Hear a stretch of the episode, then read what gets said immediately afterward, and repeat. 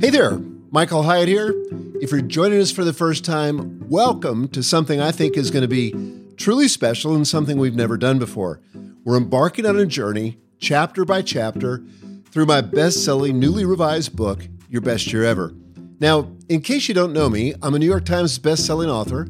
I'm the founder and chair of Full Focus, and I'm the creator of the best-selling Full Focus Planner. And my passion is all around helping you achieve your biggest dreams, whether those are personal or professional. A bit about your best year ever. At the time of this recording, it's received an overwhelming response. It's my best selling book ever, sold over a quarter of a million copies. We've got over 2,100 reviews on Amazon. I think the average like 4.6, 1,500 reviews on Audible. But the book truly was a labor of love, something I care about deeply, and I spent a ton of time ensuring that it provides real, tangible value to its readers. I've tried to bring in the latest in goal achievement research on the one hand, but super practical steps so that you can apply it and get the transformation you're after. So I hope that as you listen, you find actionable insights, a spark of motivation, and a blueprint to design the life you've always envisioned. Now, I know the excitement of starting a new book, and I don't want you to miss a beat. So I want to encourage you to subscribe to this podcast. We're going to be doing all of the book on this podcast. We'll be releasing just a few chapters at a time, and subscribing ensures that you're right here with us every step of the way. Finally, as you immerse yourself in these episodes, I hope you carry forward the essence, the strategies, and the vision that I share. So here's to making this year, this next year, and every year after your best year ever. Chapter 1 Your Beliefs Shape Your Reality. We live by what we believe, not by what we see. Angela Ahrendts. What happens is of little significance compared with the stories we tell ourselves about what happens. Rabih Alameddine. Several years ago, my wife Gail and I had an English setter named Nelson. He was gentle, patient, and great with the grandkids. He only had one fault Whenever the front door would open, he would bolt like a prison escapee. It could take 20 minutes to chase him down and bring him home. The scariest thing was watching him narrowly escape an oncoming car. We didn't know what to do until we discovered Invisible Fence. It was the breakthrough we needed. It works by pairing an underground perimeter wire to an electronic collar. If Nelson approached the boundary, his collar delivered a warning vibration to stay back. With some additional training, he quickly learned where the line was and avoided it. No more bolting out the door. We could actually leave him in the yard without fear he would run away. But here's what's interesting. After a while, we realized the collar was no longer necessary. If we stood on the other side of the barrier and called, he wouldn't come. If the kids tried to entice him with a treat, he wouldn't budge. The barrier had moved from the external world of an electronic device to the internal world of Nelson's head. The power of beliefs. Our beliefs play a massive part in how we approach life. Why? We tend to experience what we expect, and we've known this for a long time. If men define situations as real, they are real in their consequences, sociologist William I. Thomas said in 1928. Reflecting on the Thomas theorem, 20 years later, sociologist Robert K. Merton coined the phrase self fulfilling prophecy. In 1957, philosopher Karl Popper labeled it the Oedipus effect, after the mythic hero whose life fulfilled a tragic prophecy. More recently, science writer David Robson has described what he calls the expectation effect, diving deep into the impact of mindset and perspective on the results we experience. As Chris Berdik, another science writer, says in his book Mind Over Mind, our real world is in many ways an expected world. What we see, hear, taste, feel, and experience is produced from the top down as much as it is from the bottom up. Our minds organize chaos. We fill in blanks with well learned forms, patterns, and assumptions. Our predictions for the near and distant future bend reality. How? It's not fantasy, nor is it related to any supposed law of attraction, as some might think. It's actually far simpler than that. Because our expectations shape what we believe is possible, they shape our perceptions and actions.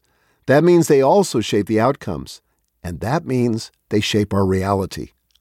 Remember the old Tiger Woods, the pre meltdown Woods who burnt up the record books year after year? Some of his clutch shots are legendary.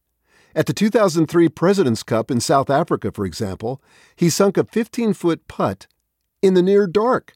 It seemed like an impossible shot. Everyone thought so, but not Woods. Listen to what his teammate Mike Weir said about that shot. He knew he was going to make it. That's probably what separated him more than anything else his belief. Do you hear what Weir is saying? Many other golfers had the skill to make those shots, but they lacked the belief they could pull it off. That's true for a lot of us. Our expectations come from our mindset. According to Stanford University psychologist Carol Dweck, there are two primary orientations the fixed mindset and the growth mindset.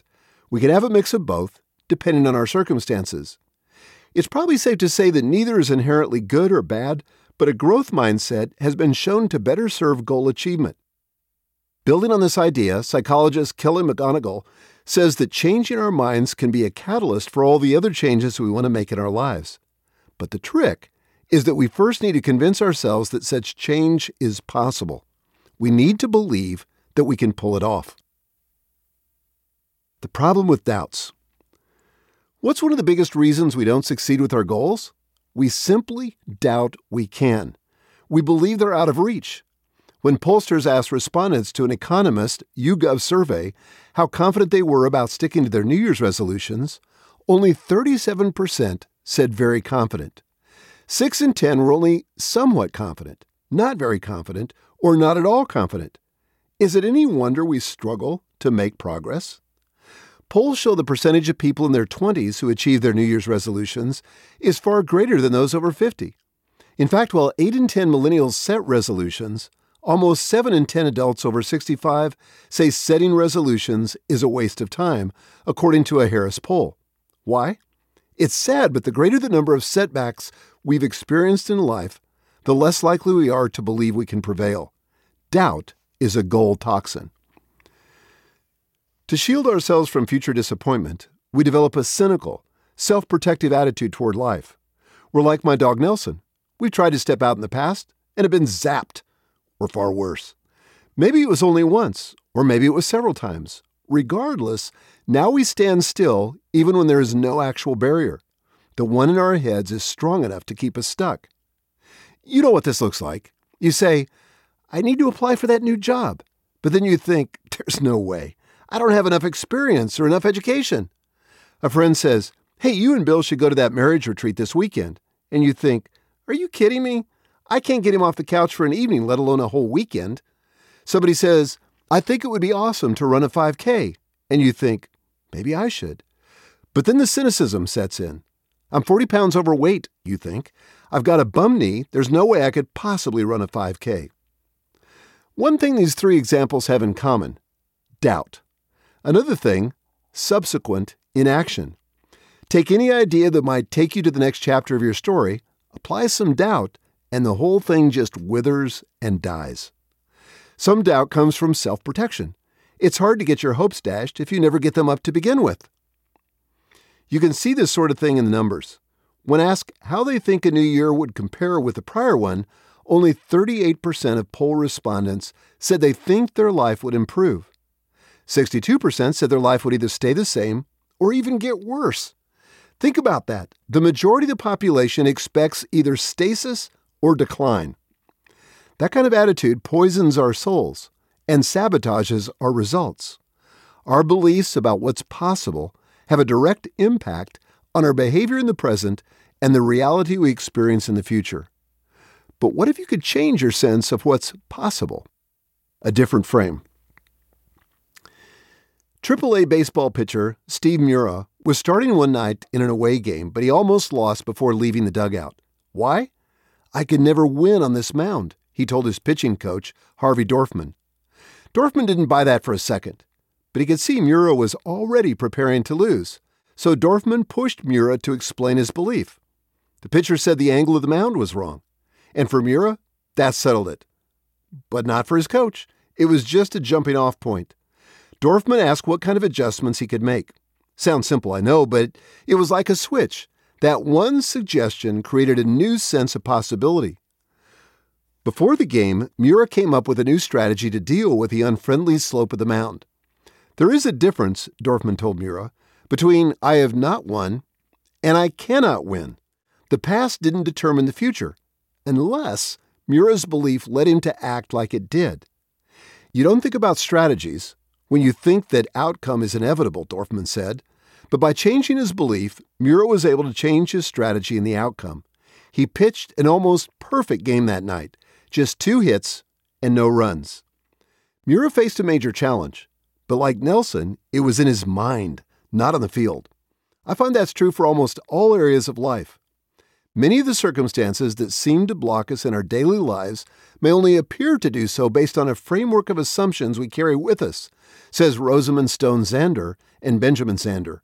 Draw a different frame around the same set of circumstances, and new pathways come into view. Changing your thinking is like flipping a switch. It creates a new sense of possibility along with different results. There's a popular story about a shoemaker who sent two salesmen to Africa to size up the market. The first reported back, No one here wears shoes, there's no market. But the second said, No one here wears shoes, huge opportunity, send inventory. Facts are facts, but we can look at them in different ways. I'm about 99.9% certain that story is made up, but there's a real version of that tale that demonstrates the same point. In 1999, Nick Swinmurn thought he could sell shoes online, but investors thought it would never fly. Too many logistical and customer service challenges. And the opportunities seemed minuscule at the time. The nearest comparison was mail order shoe sales, which was a measly 5% of the market. Not surprisingly, most investors wouldn't return his calls. One investor, however, heard something in Swinmurn's pitch that made his ears perk. The mail order business was only 5% of the market, but that market was $40 billion. If catalog sales were already 2 billion, the logistical and customer service challenges must not have been that big a deal. The market was potentially massive, and just like that, Zappos was born. Amazon purchased the company a decade later for 1.2 billion.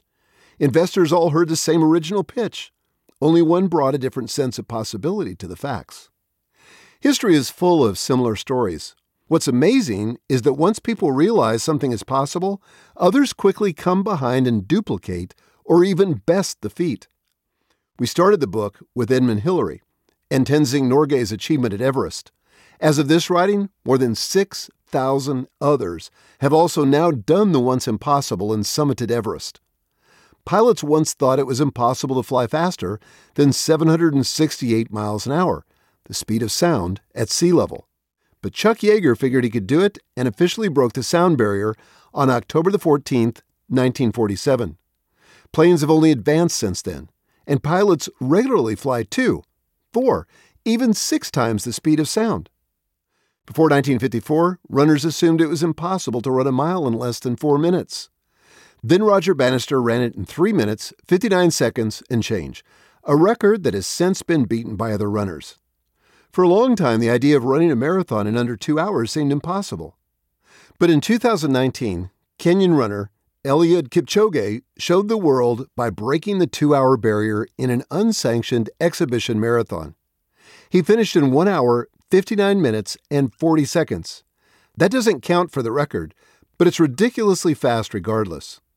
When it comes to sanctioned races, Kipchoge is faster than anyone else in the world. In September 2022, Kipchoge ran the Berlin Marathon in 2 hours, 1 minute, and 9 seconds. The distance between Kipchoge's official record and his doing the supposedly impossible is about half the time it should take you to brush your teeth each morning. What's his secret? He credits his thinking. As he told one reporter in 2017, the difference only is thinking. You think it's impossible? I think it's possible. He told Runner's World, personally, I don't believe in limits. Nor does he stop. Kipchoge uses his mindset to continually outdo his own performances. Kipchoge's outlook empowers him to achieve the extraordinary, and the same outlook has empowered countless others to attain the impossible in their lives too. Here's another example. People have dreamt about human powered flight for millennia, but it always seemed like the stuff of fantasy. Then in 1977, someone developed an engineless plane capable of sustained, controlled flight. That was just the start. In 1988, Greek cycling champion Kanellos Kanellopoulos flew more than 70 miles over open sea, all by pedal power. And he's not the only one. Building and flying people powered aircraft is a weekend hobby for some nowadays. In the mid 1980s, skateboarder Mike McGill did the first ever 540 degree aerial turn in his sport. That's a full rotation and a half. No one thought it could be done, but once McGill finally did the McTwist, others began doing it too, pushing it further still. Tony Hawk did the first ever 720 degree turn, then a 900, and then in 2012, Tom Schaar at just 12 years old, did the first ever 1080. That's three full rotations in the air. As Schaar told ESPN, it was the hardest trick I've ever done, but, and get this, it was easier than I thought. Amazingly, in 2019, Mitchie Brusco bested the record, doing the first 1260. It's true that beliefs are not enough on their own. Skills are required, of course, Writing about athletes pursuing the heights of personal performance, Alex Hutchinson puts it this way Training is the cake, and belief is the icing, but sometimes the thin smear of frosting makes all the difference. Pair equally matched athletes in a competition, the one with the edge is the one with the better head game. The impossible only seems so on the front end. Yeager, Bannister, Kanellopoulos, McGill, Hawk, and Schaar they showed the rest of us that more was attainable than we previously believed. The greatest developments in history are the result of someone wanting something that did not yet exist, says Luke Burgis, and helping others to want more than they thought wantable. That can be you. Whatever you think can't be done, somebody will come along and do it, said jazz pianist Thelonious Monk. Will you be the next Kipchoge or Brusco and take it even further? Will you inspire others to do the same? A failure of imagination. The first key difference between an unmet goal and personal success is the belief that it can be achieved. Listen to what famed futurist, sci fi author, and inventor Arthur C. Clarke says. When a distinguished but elderly scientist states that something is possible, he is almost certainly right. When he states that something is impossible, he is very probably wrong. As Clarke says, it's a failure of imagination. And it's not just scientists. The failure of imagination affects athletes, parents, leaders, managers, teachers, and the rest of us to one degree or another. We need to start with shifting our mindsets. Broadly speaking, there are two ways to look at life. One leads directly to the failure of imagination, but the other can revive and amplify our sense of possibility. We'll look at the difference next. Hey there. First of all, thanks for listening. There's one thing I know about you already you have a bigger and brighter future ahead of you than what's behind you. And I'd be willing to bet there's other people in your life you feel the same way about. If you found this book helpful so far, would you do me a favor and take just a couple of seconds and share it with your spouse, a friend, somebody else in your life that you think could benefit? All you got to do is take a second, hit the share button now that would mean the world to me. Your sharing means that we can help more people achieve their goals and have a better future than their past. I really appreciate it.